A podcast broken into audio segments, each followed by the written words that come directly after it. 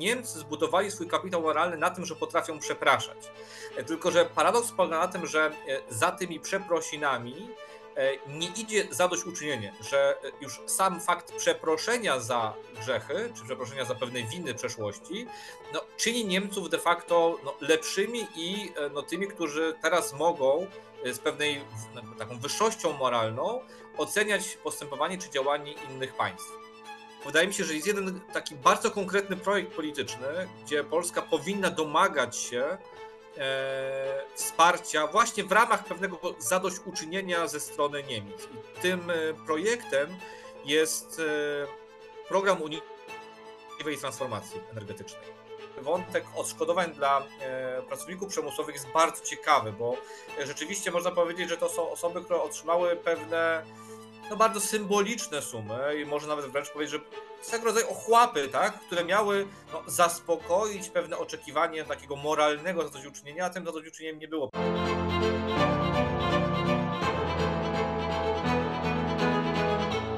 Ten materiał powstał także dzięki darczyńcom Nowej Konfederacji. Jeśli chcesz, żeby takie całkowicie niezależne analizy spraw o strategicznym znaczeniu dalej powstawały, rozważ proszę dołączenie do grona darczyńców Nowej Konfederacji. Bartłomiej Radziejewski.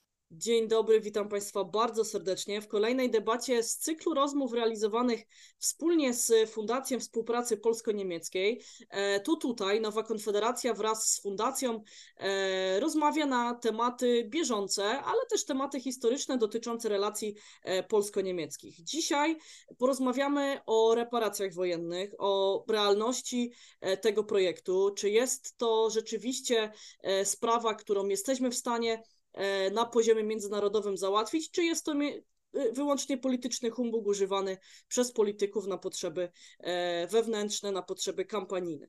Ja nazywam się Gabriela Masztafiak i dzisiaj z ramienia Nowej Konfederacji mam przyjemność rozmowy z panem doktorem Mar Marcinem Kędzierskim. E, pan doktor jest e, przedstawicielem Klubu Jagiellońskiego, ekspertem do spraw polsko-niemieckich, byłym dyrektorem Centrum Analiz Klubu Jagiellońskiego, a obecnie publicystą, komentatorem politycznym. Witam serdecznie, panie doktorze. Dzień dobry.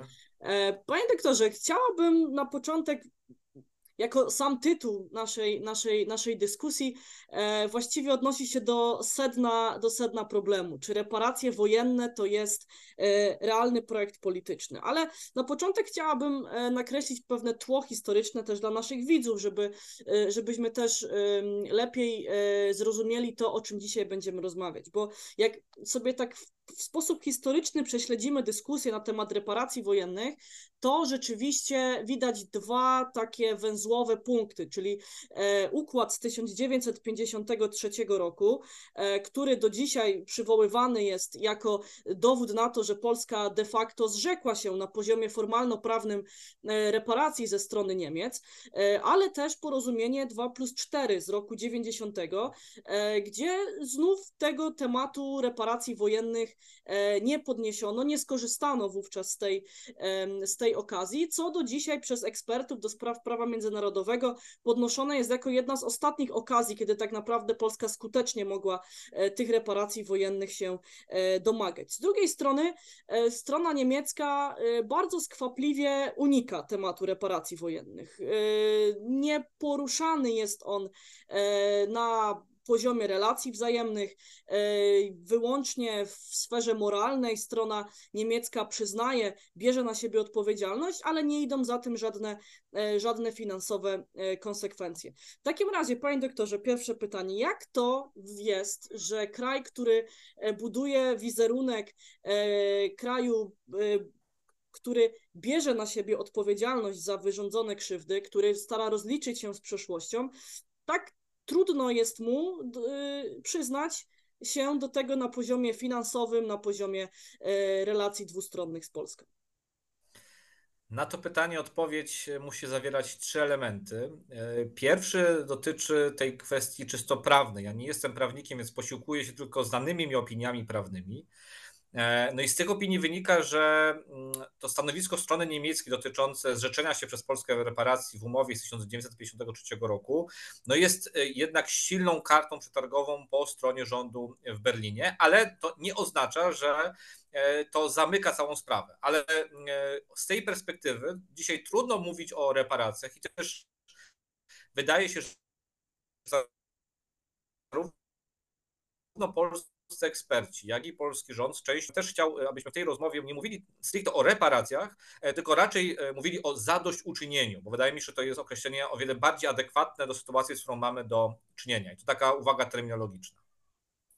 Jeżeli chodzi o kwestię odpowiedzialności Niemiec, tutaj przywołam taką koncepcję, którą zaproponował w swojej książce profesor Michał Łuczewski i on analizował takie zjawisko jak kapitał moralny, analizował kapitał moralny Niemiec, Polski i Rosji. I, I Łuczewski w, tym, w, tym, w tej swojej książce e, pokazuje, że Niemcy zbudowali swój kapitał moralny na tym, że potrafią przepraszać.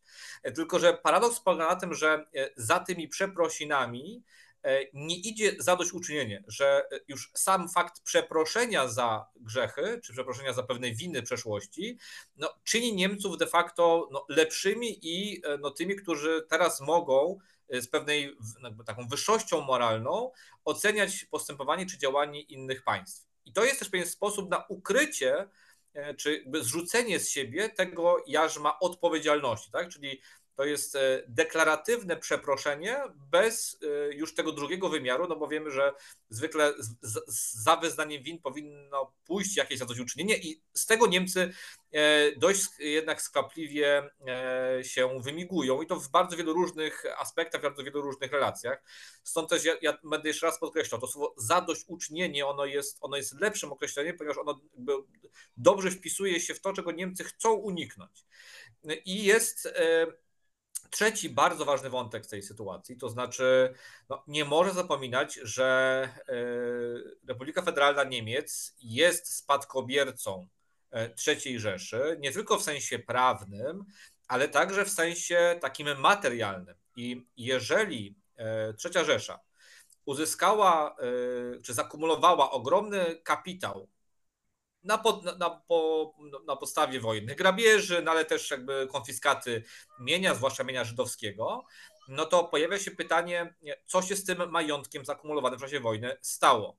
E, no bo jeżeli Niemcy nie wypłaciły reparacji wojennych, to znaczy, że ten majątek, e, zakumulowany kapitał w, w niemieckiej gospodarce mógł dalej pracować i jak wskazują dzisiaj niemieccy historycy, tak naprawdę ten zakumulowany w czasie III Rzeszy kapitał plus ten know-how i fakt, że alianci no niespecjalnie niszczyli zaplecze przemysłowe, wiedząc, że RFN będzie musiała szybko stanąć na nogi i no, być taką zaporą przed zalewem komunizmu, no, że y, niemiecki, powojenny niemiecki sąd gospodarczy nie tyle był albo nie tylko był e, e, wynikiem odpowiedzialnej polityki gospodarczej, czyli te, tego, tego ordoliberalizmu, czy, czy właśnie e, polityki kanclerza Erharda, ale były te, te, ten sukces gospodarczy był właśnie też efektem tej akumulacji kapitału. I no stąd pojawia się zasadne pytanie, czy Niemcy, które dzisiaj no, są najbogatszym państwem w Europie i to swoje bogactwo zbudowały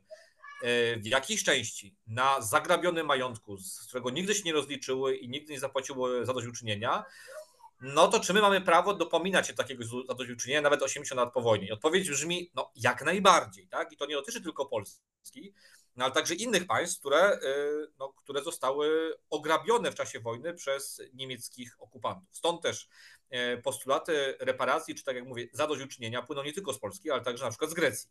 E, wydaje się, że będzie więcej państw, które no, nie kolaborowały z Niemcami, a Polska czy Grecja nie kolaborowały z Niemcami i no, czują się pokrzywdzone i nie otrzymały de facto żadnego e, zadośćuczynienia. Więc myślę, że w tych trzech wymiarach trzeba byłoby na, ten, na, tą, sprawę, na tą sprawę spojrzeć. Ale zwrócił Pan uwagę e, i tutaj rzeczywiście słusznie na to, że e, dzisiejsza Republika Federalna Niemiec jest spadkobiercą e, III Rzeszy, tak? No to ja pobawię się trochę w adwokata diabła i powiem to w takim razie Rzeczpospolita Polska również jest spadkobiercą Polskiej Rzeczpospolitej Ludowej, tak? I Polska Rzeczpospolita Ludowa de facto w 1953 roku rzeczywiście zrzekła się e, reparacji w stosunku do Niemiec. Tylko, że należy przypomnieć o tym, że to zrzeczenie nastąpiło de facto, kiedy Polska była e, całkowicie zdominowana przez Związek Sowiecki, tak? Niemniej jednak 23 sierpnia 1953 roku do takiego zrzeczenia się doszło. Tylko, panie doktorze, zastanawiam się nad jedną rzeczą, bo w latach 70. E, doszło do podpisania traktatu granicznego e, z Niemcami. Warto zwrócić uwagę na to, że wówczas poparcie dla podpisania takiego traktatu Niemcy próbowali postawić na, na karbie właśnie y, sytuacji związanej z reparacjami wojennymi, czyli zmusić Polskę do tego, żeby zrzekły się y, reparacji wojennych w zamian za podpisanie traktatu granicznego. To samo później powtórzył y, kanclerz Kohl w latach 90. Tylko mówiąc, mówiąc też historycznie, Polska de facto otrzymała jedną piątą terytorium Niemiec e, w, jako rekompensaty terytorialne e, po II wojnie światowej. I co w takim razie, skoro e, Polska dzisiaj uznaje za niebyłe deklaracje zrzeczenia się reparacji wojennych, ale mimo wszystko ziemie, które w, które, które w tamtym czasie otrzymała, e, do Polski włączono i uznano zwierzchność Polski nad tymi ziemiami, no to w takim razie, czy to nie my trochę wybiórczo zachowaliśmy się w przypadku, e, kiedy nie uznajemy naszych deklaracji zrzeczenia, a przyjęliśmy ziemie niemieckie? To jest klasyczny e, niemiecki argument stosowany w debacie. E, przypomnę, że przecież to przesunięcie granic Polski o 200 km na zachód nie było decyzją polskich władz, tylko było decyzją e, sojuszników. Terytorium polskie zostało okrojone z e, prawie 400 tysięcy kilometrów kwadratowych do 312 tysięcy kilometrów kwadratowych, więc Polska poniosła wyraźne straty terytorialne.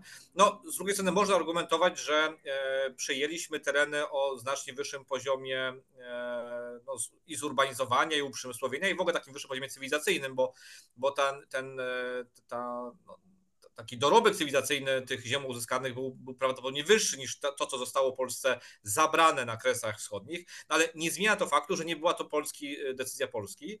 E, I e, ja sobie zdaję sprawę, że ten argument w Niemczech często jest faktycznie podnoszony, że Niemcy już spłaciły swoje zobowiązania, ponieważ utraciły swoje ziemie na wschodzie i też ponoszą z tego tytułu koszty. No ale no wtedy oznaczałoby to, że my musimy e, domagać się zadośćuczynienia od e, Związku Radzieckiego, od innych aliantów za ziemię, które utraciliśmy za, za Bugiem, więc to, to, jest, to, to jest dość taka karkołomna konstrukcja logiczna. No jednak nie, to Niemcy były sprawcami wojny, E, więc no, trudno się dziwić, że poniosły jakieś koszty e, w sytuacji, w której tę wojnę e, przegrało. Więc ten argument jest, znaczy on jest w jakimś sensie, ja rozumiem, że on może być zasadny, tak, i że on jest obecny w niemieckiej debacie, ale on jednak jest dość, dość bałamutny. Mhm. Natomiast to trzeba pamiętać, że tak historycznie E, jeżeli nawet popatrzymy sobie na administrację kościelną, no to przecież e, Kościół katolicki utworzył biskupstwa e, na tych ziemiach odzyskanych dopiero w 1972 roku, czyli po podpisaniu traktatu granicznego. Do lat 70. tak naprawdę status tych ziem był dość tymczasowy, to znaczy nie było, myślę, że w społecznej świadomości nie było to pewne, że ta granica na Odrze i Nysie Łużyckiej jest e, absolutnie niezmienialna, tak? Czyli my dzisiaj oczywiście dla nas to jest oczywiste, że, że takie miejscowości jak Wrocław czy jak Szczecin są miastami polskimi, natomiast myślę, że w latach 60. E, e, istniała taka społeczna obawa, że no możliwe, że tutaj nastąpią jakieś przesunięcia, no bo dlaczego miałoby ich nie być, skoro 20 lat wcześniej było to możliwe, tak? I nagle przesunięto w zasadzie e, wiele milionów Polaków z Lwowa i Wilna do Gdańska czy do, czy do Wrocławia. Więc, więc e, to, to jest argument oczywiście historyczny i pewnie warto byłoby analizować to historycznie, ale, ale dla mnie, z mojej perspektywy, jako ekonomisty, też analityka z polityki międzynarodowej takiej współczesnej, ciekawsze jest to, czy mam do czynienia tu i teraz. No i Niewątpliwie te, te postulaty ziomkostw niemieckich, one nie są już tak silne, jak jeszcze były w przyszłości, z zwyczajnych powodów, to znaczy już często osoby, które zostały wypędzone, tak jak mówią, używają tego określenia Niemcy, po prostu już nie żyją, też ich potomkowie już często do, dożywają dzisiaj, do, dożywają starości. E, więc grupa docelowa, do których takie hasła by trafiały, jest po prostu coraz mniejsza. Co nie zmienia faktu, że sytuacja polityczna w Niemczech się mocno komplikuje za sprawą pojawienia się alternatywy dla Niemiec, która no jednak bierze ten, to hasło sobie na sztandary e, i też e, traktuje to jako jeden z elementów odbudowy swojej siły, siły politycznej, zwłaszcza w Niemczech, zwłaszcza w Niemczech Wschodnich. Ale tak jak mówię, to jest, to jest argument, który jest zrozumiały z niemieckiej perspektywy, logicznie jest dość bałamutny no i myślę, że warto byłoby jednak pokazywać i naszym partnerom za, e, za Odrą, że to nie myśmy zabrali e, im te ziemię, tylko one zostały nam dane w ramach rekompensaty i to też niepełnej terytorialnej za to, co utraciliśmy e, na wschodzie, nie w wyniku naszej decyzji. No i tak naprawdę ten cały ciąg został zapoczątkowany decyzją Niemiec, które tę wojnę rozpoczęły, a nie Polski. Zgadza się. Y, decyzja, decyzja Niemiec, które, y, które rozpoczęły wojnę, w efekcie czego na ponad pół wieku Polska trafiła, e, trafiła y, właściwie pod zarząd Związku Sowieckiego, który to później e, de facto Polskę oszukał również, tak? Bo, e, bo Polska po traktacie w Jałcie tak, została włączona do tej wschodniej strefy wpływów, która której straty miały być rekompensowane przez e, pulę, e, pulę zadośćuczynienia, które otrzymywał Związek Sowiecki. Ale właśnie pytanie w takim razie, czy, czy my trochę jako Polska nie powinniśmy się domagać tych odszkodowań niejako z dwóch stron, to znaczy ze strony Niemiec nie otrzymaliśmy, nie otrzymaliśmy do tej pory zbyt wiele, bo pan profesor Jan Barcz szacuje to jako około 6 miliardów złotych, tak, jakie do tej pory miałyby w różny sposób, czy to w naturze, czy, czy to przez indywidualne odszkodowania dla więźniów na przykład e, lub osób, które zostały zesłane na prace przymusowe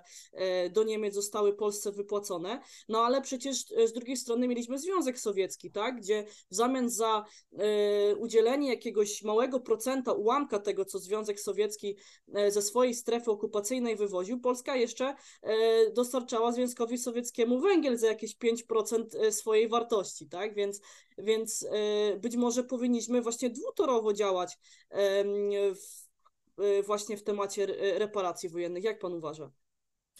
To też jest niemiecki spin, to znaczy idźcie do, skoro to y, Związek Radziecki i Rosja jako jego spadkobierca was oszukała w 1953, no to idźcie do Rosji.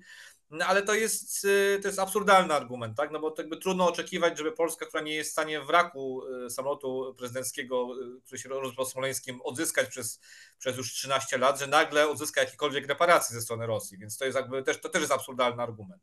E, ale e, ten przywołany przez panią e, wątek odszkodowań dla pracowników przymusowych jest bardzo ciekawy, bo rzeczywiście można powiedzieć, że to są osoby, które otrzymały pewne no bardzo symboliczne sumy i można nawet wręcz powiedzieć, że swego rodzaju ochłapy, tak, które miały no, zaspokoić pewne oczekiwanie takiego moralnego zadośćuczynienia, a tym zadośćuczynieniem nie było. Pamiętajmy, że to nie chodzi tylko o pracowników przymusowych, no ale też dziesiątki, jeśli nie setki tysięcy mężczyzn z terenów Górnego Śląska, z terenów Kaszub, wcielonych do Wehrmachtu, więc którzy także przez wiele lat e, no, ponosili konsekwencje tego zaangażowania no, poprzez właśnie, czy to jakieś kalectwa, czy, czy no, uszczerbki na zdrowiu. To to jest jakby historia też mojej rodziny. Mój dziadek przez 5 lat był, był żołnierzem Wehrmachtu. Mój pradziadek także był żołnierzem Wehrmachtu, wcielonym do, siłą do, do, do tej armii. I tak naprawdę e, oni na starość nie otrzymali żadnej jakiejś wielkiej rekompensaty. To znaczy e, nie, wysłanie, nie wiem, koca polowego, nie wydaje mi się, że byłaby to e, rekompensata za 5 lat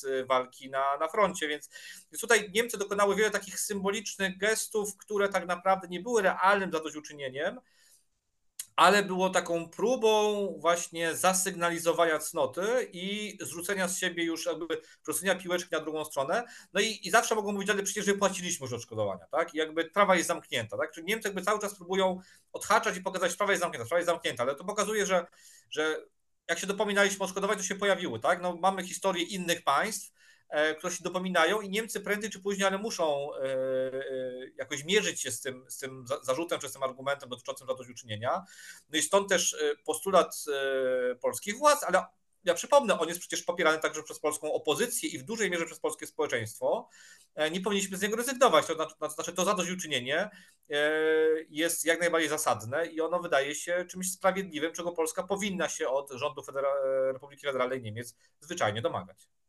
Poruszył Pan bardzo ważną kwestię, bo rzeczywiście badania chociażby z 2019 roku pokazują taką naprawdę ogólnonarodową zgodę wobec tego, y, czy Niemcy powinny y, Polsce reparacje zwrócić i, i rzeczywiście tutaj ponad 60% społeczeństwa wypowiedziało się, że tak, jak najbardziej reparacje te powinny zostać e, przez Niemcy wypłacone. Ale zastanawiam się tylko nad taką jeszcze kolejną rzeczą, czy aby Niemcy e, nie stosują wobec Polski takiej polityki e, lekceważącej w dużym dużej mierze, dlatego że wiedzą, że mogą, ponieważ my w Polsce mamy, nie mamy takiej y, ciągłości instytucjonalnej, jeśli chodzi o y, taką konsekwencję w domaganiu się tych, y, się tych reparacji. Przy, pozwoli Pan, że przytoczę tylko kilka faktów. W latach 90., kiedy mamy okazję o tych reparacjach mówić, minister Skubiszewski tego nie robi. W 2004 roku rząd Marka Belki i ówczesny minister spraw zagranicznych Włodzimierz Cimoszewicz również ogłaszają, że sprawa sprawa jest zamknięta. Mimo wzywania ich do podjęcia działań przez uchwałę Sejmu chociażby, e, działania te nie zostają podjęte. E, I nagle temat wraca w 2017 roku, podniesiony przez Jarosława Kaczyńskiego, no i w mniejszym lub większym stopniu towarzyszy nam do dzisiaj. E, mimo to Niemcy 3 października zeszłego roku, jutro mamy rocznicę e, złożenia noty dyplomatycznej przez ministra Rała, e, związanej z domaganiem się, się przez Polskę reparacji, na którą przychodzi odpowiedź jednozdaniowa ze strony Niemiec, że kwestia reparacji jest zamknięta. W związku z tym, czy to nie jest po prostu też objaw słabości naszego państwa mimo wszystko, nie tylko hipokryzji Niemiec, ale słabości naszego państwa i niesłyszanego naszego głosu na arenie międzynarodowej w tym, w tym, w tej, w tym temacie. No, niewątpliwie mamy do czynienia z pewną asymetrią, to znaczy Niemcy są państwem o wiele silniejszym, mającym o wiele większy potencjał, więc o wiele łatwiej jest e, takie postulaty jakoś dyskredytować, czy, czy udawać, że one są właśnie, nie wiem, jakieś śmieszne, niepoważne, tak? I to jest jakby stała taktyka, którą Niemcy przyjmują. Zresztą one przyjmują nie tylko wobec Polski, tak? No bo przecież podobne argumenty Niemcy, czy, czy rząd w Berlinie adresuje, e, czy wysyła pod, pod adresem rządu w Atenach, tak?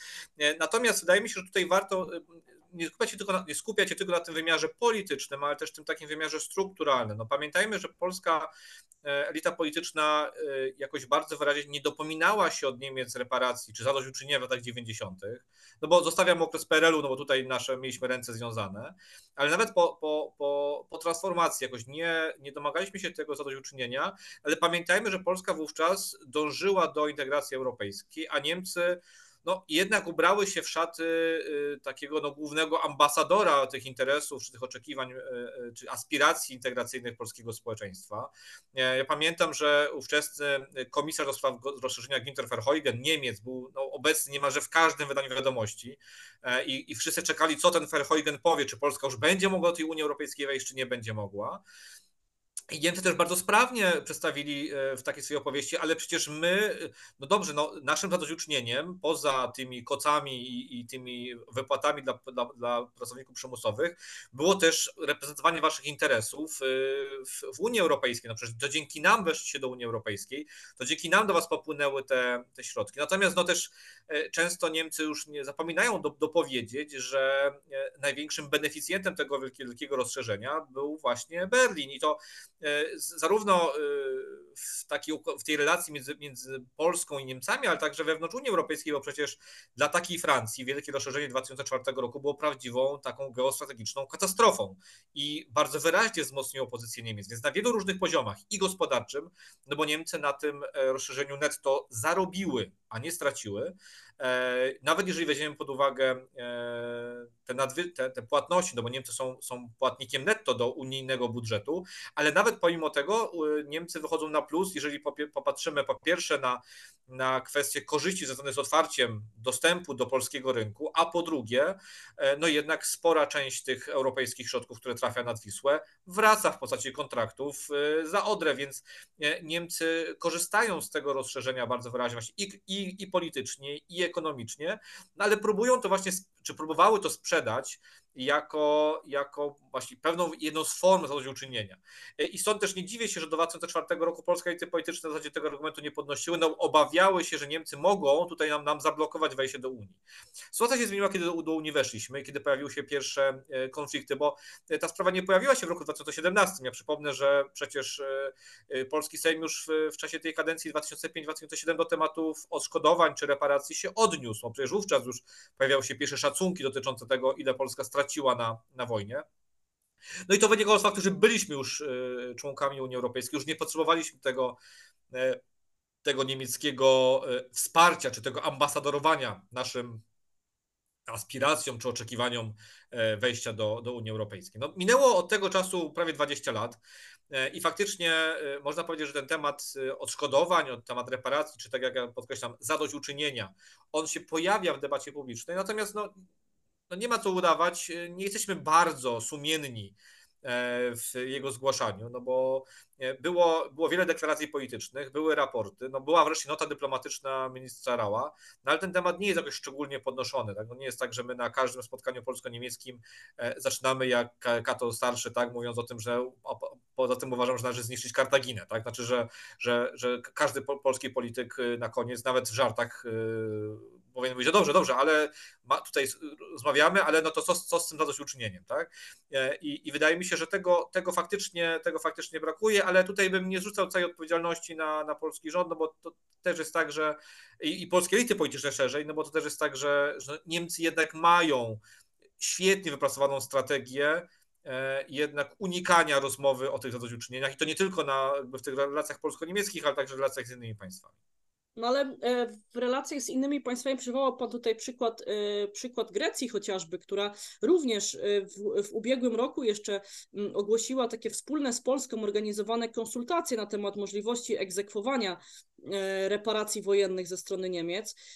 Lata temu też pojawiały się głosy, że o ile na poziomie prawnym jeszcze Grecy mieliby szansę uzyskania potwierdzenia zasadności, bo nie mówiono o tym, że, że cokolwiek zostanie wypłacone, ale uzyskania potwierdzenia zasadności swoich, e, swoich roszczeń, tak Polska nie ma na to szans, znów przywołując to zrzeczenie się e, z 1953 roku. Ale mamy z, e, nie dalej jak z ubiegłego roku przykład Namibii chociażby, której Niemcy chcą w ciągu kolejnych 30 lat wypłacić ponad miliard euro zadośćuczynienia za ludobójstwo, którego dopuściły się na początku XX wieku, w latach 1904-1908 e, na terenie tego kraju. No i teraz pytanie w takim razie, skąd ta nierówność, skąd ta, e, skąd ta e, nierówność w zadośćuczynieniu i skąd, skąd wiadomość, informacja o tym, że to rząd Namibii okazał się skuteczniejszy w dochodzeniu swoich roszczeń ze strony Niemiec?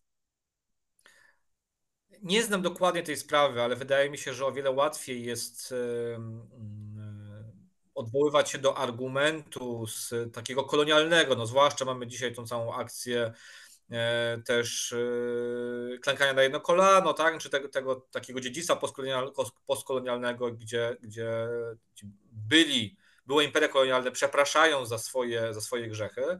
No i jakby w tym duchu Niemcom ciężko było się tutaj e, jakoś, ciężko było uniknąć e, tej odpowiedzialności. Natomiast no, jeżeli byśmy wytargowali to zadośćuczynienie od Niemiec, to to otwiera to ogromną puszkę, puszkę Pandory, no bo tak naprawdę wszystkie państwa europejskie, albo większość państw europejskich, która została jakoś zaatakowana przez trzecią Rzeszę, miałaby podstawę do tego, żeby się takich, takich odszkodowań czy za, za takiego zadośćuczynienia dopominać. Więc myślę, że, że w Berlinie nikt poważnie myśląc nie dopuści do tego, żeby w ogóle taka rozmowa się na poważnie zaczęła. Ale ja bym zwrócił uwagę na inny aspekt, bo wydaje mi się, że e, kiedy mówimy o tym zadośćuczynieniu, e, to nie trzeba skupiać się tylko na historii e, i i tych szacunkach, no to ile Niemcy powinny oddać, bo wydaje mi się, że jest jeden taki bardzo konkretny projekt polityczny, gdzie Polska powinna domagać się e, wsparcia właśnie w ramach pewnego zadośćuczynienia ze strony Niemiec. I tym e, projektem jest e, program unijnej transformacji energetycznej. Unia Europejska e, z powodów geopolitycznych i to jest zrozumiałe wybrała politykę klimatyczno-energetyczną jako taki nośnik swojej pozycji globalnej. i my tego nie zatrzymamy, ale jednocześnie trzeba być świadomym, że Polska ma tutaj no, strukturalnie najgorszą sytuację, jeżeli chodzi o kwestię transformacji energetycznej. Ona będzie kosztowała najwięcej. No ale jeżeli mamy się w ogóle w tym pociągu załapać, niezależnie od tego, czy to będzie w Polsce rządził rząd Prawa i Sprawiedliwości, czy rząd opozycji, e, taki jak, nie wiem, Koalicja Obywatelska na przykład, no to, mm, to, to niewiele zmieni. To znaczy, kiedy my możemy uzyskać dzisiaj z środków unijnych na e, Fundusz Sprawiedliwej Transformacji, może nie 15, może 20 miliardów złotych, no to to jest absolutna kropla w morzu potrzeb, no bo te koszty transformacji wyliczone są na setki miliardów złotych. Więc kiedy, e, kiedy pani mówi o tym miliardzie euro, E, który miałby trafić na konto Namibii przez 30 lat, no to umówmy się, to są, przepraszam za kolokwializm, na gwaciki, tak? Znaczy patrząc na, na, na straty, które Polska wyniosła w, w, czasie, w, czasie, w czasie wojny i to też straty odłożone w czasie, no bo ten, e, ten majątek, ten kapitał nie pracował w Polsce, tylko często pracował właśnie dla Niemiec, więc jest wielokrotnie e, pomnożony przez te kilkadziesiąt lat. Więc gdybym miał się dopominać i gdybym, e, gdybym był na miejscu polskiego rządu, to jednak bardzo wyraźnie stawiałbym, chociaż tutaj wiemy, że akurat obecnie względu na konflikt wokół praworządności, tutaj Polska ma w zasadzie zerowe pole manewru, ale gdyby w Polsce nastąpiła zmiana władzy i gdyby ten spór o praworządność się skończył, no to na miejscu nowego rządu e, jednak argumentowałbym, że e, Polska dopominałaby się tego zadośćuczynienia w postaci zwiększenia środków na Fundusz Sprawiedliwej Transformacji, który byłby zasilony dodatkowymi płatnościami z, e, wyłącznie z e, budżetu Republiki Federalnej Niemiec. I to jest o tyle, moim zdaniem, ważny argument, że też ciężko byłoby Niemcom powiedzieć, że my te pieniądze chcemy na jakieś cele, które byłyby no, niezgodne z interesem Unii Europejskiej, bo przecież te pieniądze miałyby pójść na realizację Europejskiego Zielonego Ładu. Więc to też było, wydaje mi się, że byłoby łatwiej w ogóle ten temat wrzucić do, do niemieckiej debaty publicznej, gdy Polska dzisiaj powiedziała, My nie chcemy reparacji, my nie chcemy odszkodowań, my chcemy zadośćuczynienia, które nam pomoże wspól, budować wspólną przyszłość, a wspólną przyszłość dzisiaj Europy jest Europejski Zielony Ład. Więc drodzy Niemcy, mając na uwadze naszą trudną sytuację, która nie jest zawiniona przez nas tylko, bo to nasze zapóźnienie w energetyce są także wynikiem e, sytuacji powojennej, to, że znaleźliśmy się po złej stronie e, żelaznej kurtyny. Więc teraz, drodzy Niemcy, w ramach zadośćuczynienia pomóżcie nam sfinansować w znacznie większym stopniu naszą transformację energetyczną. I to wydaje mi się najsensowniejszy kierunek, jaki mógłby pójść polski rząd, oczywiście po zamknięciu tego nieszczęsnego sporu wokół tematyki praworządności. A widzi pan w Polsce takie siły polityczne, które byłyby w stanie to, o czym Pan przed momentem powiedział, e, wyartykułować Niemcom również, no bo skoro obecna ekipa rządząca, no e, bądź co bądź poszła na frontalne zderzenie i z Niemcami, i z Komisją Europejską, z Unią Europejską, jako wspólnotą i z organami nią zarządzającymi, to czy mamy w Polsce kandydatów, żeby w taki sposób postawić sprawę po wyborach, jakkolwiek się zakończą w najbliższym czasie? W moim odczuciu jedyną partią, która mogłaby to zrobić, to jest lewica. E, natomiast e, no, wpływ lewicy na rząd, nawet gdyby okazało się, że opozycja zbierze więcej mandatów niż Prawo i Sprawiedliwość, jej wpływ będzie niewielki. Tak? No, w proporcji na przykład do koalicji obywatelskiej. Nie, niespecjalnie wierzę to, aby koalicja obywatelska była gotowa taką e, politykę e, poprowadzić. Raczej będzie starała się wrócić do takiej e, polityki europejskiego mainstreamu, żeby nie drażnić, właśnie, żeby nie, nie być tym takim niegrzecznym chłopcem w klasie. Z wypowiedzi przynajmniej polityków lewicy, w tym innymi Adriana Zandberga, wnioskuje, że on byłby gotowy stanowczo zabrać stanowisko e, względem Niemiec właśnie i też myślę, że ta tematyka klimatyczna byłaby mu bliska, natomiast no, trzeba realnie powiedzieć, że prawdopodobieństwo, że Adrian Zandberg będzie miał wpływ na, na, na przyszły polski rząd jest, jest zaniedbywalnie niskie. E, a z drugiej strony myślę, że Prawo i Sprawiedliwość byłoby gotowe taki argument postawić, ale no po prostu ze względu na te wszystkie kwestie sporów wokół praworządności, no i będzie absolutnie niewiarygodnym partnerem dla, dla niemieckiej opinii publicznej. Więc e, tylko opozycja może to zrobić w Polsce skutecznie, a z opozycji moim zdaniem tylko lewica, ale nie widzę realnej możliwości, aby lewica miała na tyle dużo mandatów, aby mogła e, decydować o kształcie polskiej polityki zagranicznej. Panie doktorze, a czy w niemieckim społeczeństwie temat reparacji wojennych, wypłacania jakichkolwiek zadośćuczynień krajom, e, krajom zniszczonym przez e, niemiecką agresję, czy to jakkolwiek rezonuje w społeczeństwie, czy my mamy do jakich emocji społecznych odwoływać się w Niemczech, czy ten kapitał moralny, o którym Pan wspomniał, ta kultura przepraszania, brania moralnej odpowiedzialności, etycznej odpowiedzialności, tak, ale ta niemiecka wrażliwość została już tak uformowana przez te lata niemieckiej polityki, polityki przepraszania, że już całkowicie pokolenia, które wchodzą obecnie do Bundestagu w trampkach, tak, jak się mówi o tym nowym pokoleniu niemieckich polityków, czy oni również w taki sposób postrzegają sprawę? Znaczy, myślę, że z ich perspektywy w ogóle nie ma tematu zadośćuczynienia. Tak? Dla nich już temat wojny jest kompletnie abstrakcyjny. To, do czego się możemy odwoływać, do, tych, do, do, tego nowego pokolenia niemieckich polityków, no to właśnie do, do pewnej solidarności europejskiej, do tematyki tych y, zielonych technologii, bo to jest język, który oni zrozumieją. Natomiast y, no też nie zapominajmy, że mm, Dzisiaj Niemcy są w trudnym położeniu także gospodarczym. Mamy narastające nierówności, no, czego dowodem są, są wyniki alternatywy dla Niemiec. No to jest partia jednak protestu. E, także na, na, na gruncie ekonomicznym. E, I no problem polega na tym, że, że dzisiaj e, elity gospodarcze niemieckie, ale tak działo się także we Francji, no będą musiały poszukać pewnego kozła ofiarnego, kto odpowiada za to zubożenie klasy średniej w państwach Europy Zachodniej.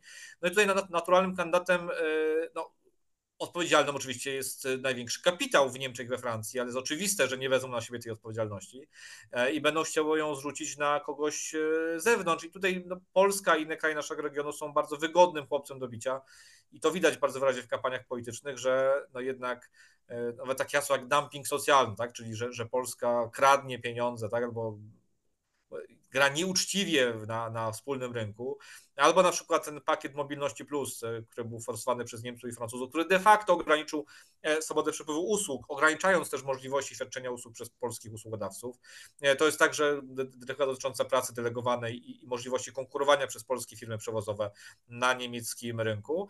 Więc wydaje mi się, że tutaj jakby niespecjalnie i będzie nam coraz trudniej, bo wydaje mi się, że, że coraz więcej niemieckich partii też pod wpływem AfD będzie próbowało pokazać, że problemy Niemiec, współczesne problemy Niemców, Tak, gospodarczy, czyli, czyli ten brak bezpieczeństwa ekonomicznego, to nie jest wina systemu gospodarczego, który został przyjęty, tylko to jest po prostu wina tych innych, zwłaszcza tych, tych innych za Odrą, którzy nam zabierają pracę i którzy nam zabierają nasze, nasze dochody. No i w tej sytuacji rozmowa o zadośćuczynienia będzie jeszcze trudniejsza, więc jeżeli e, do tej pory ona była trudna, tak teraz ona staje się no, albo była wręcz ekstremalnie trudna, to dzisiaj ta, ta podwyżka, ta, ta poprzeczka idzie tylko do, do góry. Panie doktorze, a czy ta rozmowa nie byłaby e, chociaż odrobinę łatwiejsza, gdybyśmy prowadzili ją wspólnie na przykład z Izraelem? E, ponieważ e, w ubiegłym roku, jeśli dobrze pamiętam, pani e, Hanna Radziejowska, dyrektor Instytutu Pileckiego w Berlinie, opublikowała takie, takie dane, które znalazła w dokumentach Ministerstwa Finansów Niemiec, mówiące o tym, że tak naprawdę największymi beneficjentami II wojny światowej i osobami, które otrzymały odszkodowania, to byli właśnie Niemcy, między innymi osoby, które, które były prześladowane politycznie ze względu na właśnie orientację seksualną, na przykład, które były e, zmuszane do e, pracy w realiach, e, w realiach II wojny światowej, ale podała też kwotę 65 miliardów euro, która wypłacana była, mm, była członkom społeczności żydowskiej jako rekompensata za poniesione krzywdy. No i pytanie w takim razie, czy może my po prostu potrzebujemy jakiegoś silniejszego partnera również w tym, żeby, żeby o takich reparacjach rozmawiać. No, y, naród żydowski wydaje się tutaj naturalnym partnerem, no bo też, też prawie 3 miliony 3 e, miliony osób, które zginęły na terenie Polski, to były osoby e, właśnie pochodzenia żydowskiego w czasie II wojny światowej. No tak, tylko Izrael raczej będzie do, dopominał się rekompensaty od polskiego rządu, a nie niemieckiego rządu. I też no, nie łudźmy się, Polska, jaka jedna z ofiar II wojny światowej, konkuruje tak naprawdę z Izraelem czy z rodem żydowskim o miano tego, kto był ofiarą. Z perspektywy y, polityki historycznej y, przyjętej przez y, władze Izraela w latach 70., bo tego oczywiście nie było, tak? W latach 70. oni raczej starali się pokazywać jako naród, który jest właśnie zaradny, który potrafił się podnieść po Holokauście. Dopiero po wojnie Jom Kippur oni uznali, że, że zagranie tą kartą Holokaustu może mieć pozytywne skutki dla, dla ich sytuacji. E, Natomiast no to oznacza, że oni nie mogą e, wspierać kraju, który mógłby być współcierpiącym czy współofiarą, no bo dzisiaj przewaga czy, czy potęga Izraela, taka moralna, wynika z faktu, że no jednak oni udało im się sprzedać opowieść, że są wyłącznymi, niemalże jedynymi ofiarami III Rzeszy.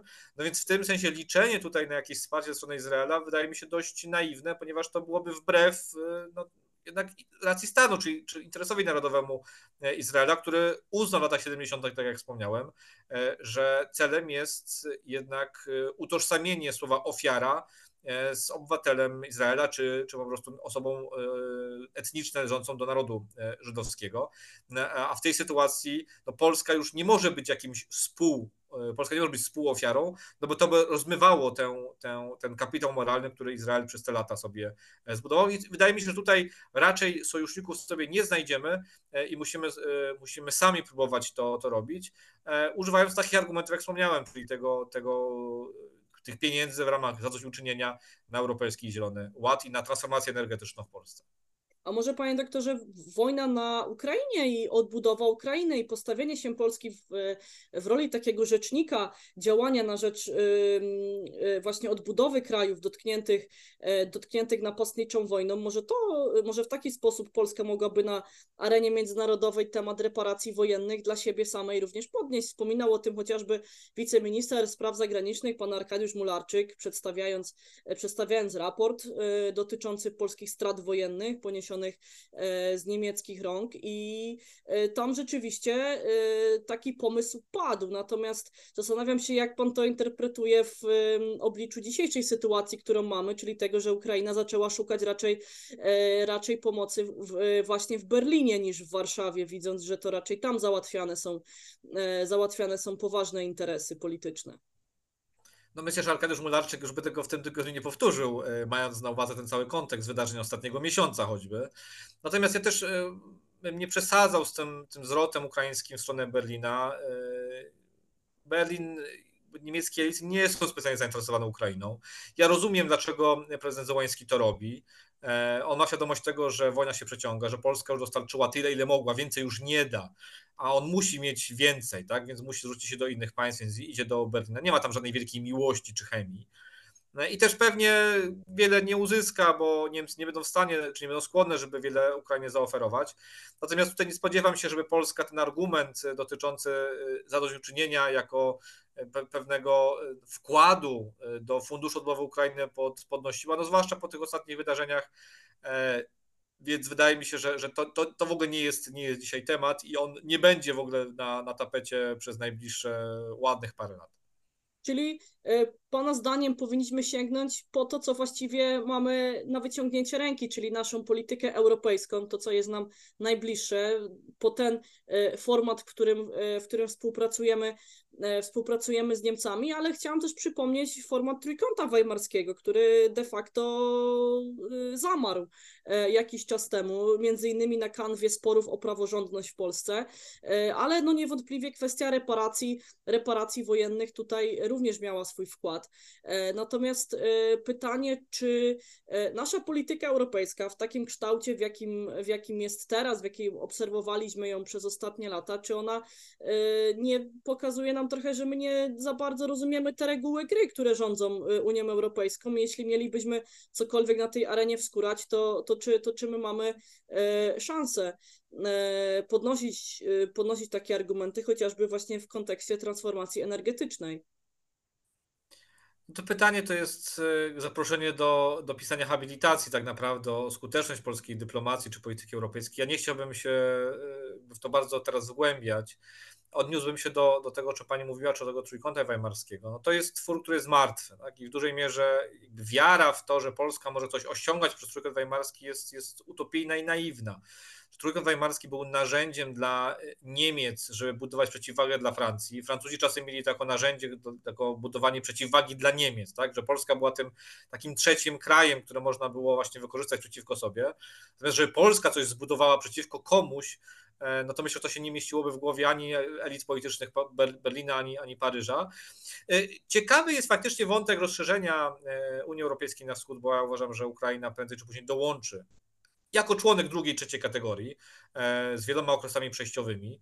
E, natomiast no, to rozszerzenie niekoniecznie jest w interesie Niemiec, dlatego że ono paradoksalnie może trochę wzmocnić e, państwa naszego regionu, a tym samym osłabić Berlin, czyli być bardziej w interesie Paryża. I tak też czytam wizytę i wystąpienie prezydenta Macrona na konferencji Globsec w Bratysławie, który starał się pokazywać, czy jakby pokazywać, że on jest tak naprawdę sojusznikiem państw Europy Środkowej, to on jest sojusznikiem Ukrainy, no bo to jest pewien sposób na lewarowanie pozycji Niemiec, które, i to też Francuzi widzą bardzo wyraźnie, które w ostatnich e, latach słabną, no zwłaszcza w ostatnich miesiącach. Mieliśmy tę okładkę ekonomista po 20 latach powtórnie, czy Niemcy znowu będą chorym człowiekiem Europy. Niemcy doświadczają e, problemów strukturalnych, związanych i z niedoborami rąk do pracy, e, i z, no, z pewnym uzależnieniem, czy to od tanich rosyjskich surowców, które się skończyło, albo od dostępu do chińskiego rynku, gdzie albo mogli, e, gdzie mogli i tanio sprzedawać, i też mieć tanie zaplecze produkcyjne, to też się powoli kończy, chociaż no, tutaj Niemcy lawirują jak tylko mogą z tym e, tak zwanym deriskingiem, tak? no już nie mówimy o decouplingu, czyli tym rozdzieleniu Niemiec i Chin, którego domagali się Amerykanie. Niemcy to sprzedają jako derisking. E, myślę, że z tego deriskingu też niewiele zostanie. Niemcy będą próbowały, jak się tylko da, z Współpracować, no ale to nie będzie już możliwe na taką skalę, jak jeszcze przed wojną czy przed pandemią. Tak z powodu tego, że Niemcy, Chiny tego nie będą chciały. E, I, i to oznacza, że, że ta sytuacja niemieckiej gospodarki będzie coraz trudniejsza e, i Niemcy, ta, ta, ta dysproporcja czy ta asymetria między Niemcami i Francją będzie, będzie maleć.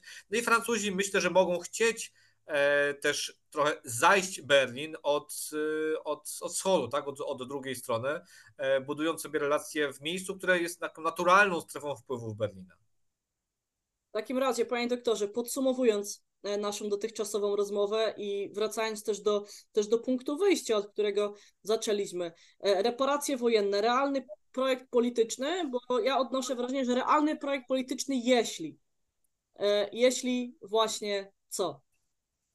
No on jest realny, jeśli zaczniemy mówić faktycznie o zadośćuczynieniu, jeżeli zaczniemy mówić o tym systematycznie, jeżeli ubierzemy go w instrumenty polityki europejskiej, w tym tego E, Funduszu Sprawiedliwej Transformacji. Wtedy jesteśmy w stanie ten temat w ogóle wrzucić nie tylko do agendy relacji polsko-niemieckich, ale na agendę europejską. Ale żeby to było możliwe, no to albo polski rząd musiałby wycofać się ze swojej reformy wymiaru sprawiedliwości e, i zamknąć spór o praworządność, w co szczerze mówiąc nie wierzę, albo musiałaby się w Polsce zmienić władza, która byłaby gotowa do tego, żeby prowadzić asertywną politykę wobec Berlina, w co e, wierzę równie mało. Więc z tej perspektywy wydaje mi się, że raczej to jest strategia, którą należałoby określić mianem nierealnej, ale dobrze byłoby się zaskoczyć pozytywnie.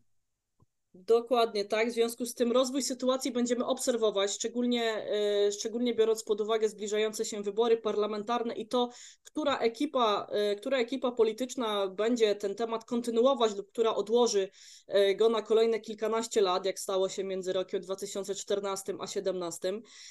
A ja dzisiaj Państwu bardzo serdecznie dziękuję. Moim gościem był pan dr Marcin Kędzierski, ekspert Klubu Jagiellońskiego, ekonomista, wykładowca Uniwersytetu Ekonomicznego w Krakowie, były dyrektor Centrum Analiz Klubu Jagiellońskiego. Dziękuję bardzo, y, bardzo panie doktorze. Dziękuję również, do widzenia. A ja nazywam się Gabriela Masztawiak i zapraszam Państwa na kolejne debaty w cyklu e, rozmów organizowanych wspólnie z Fundacją Współpracy Polsko-Niemieckiej. Jeszcze sporo przed nami, także do zobaczenia na naszym kanale już wkrótce. Dziękuję, do widzenia.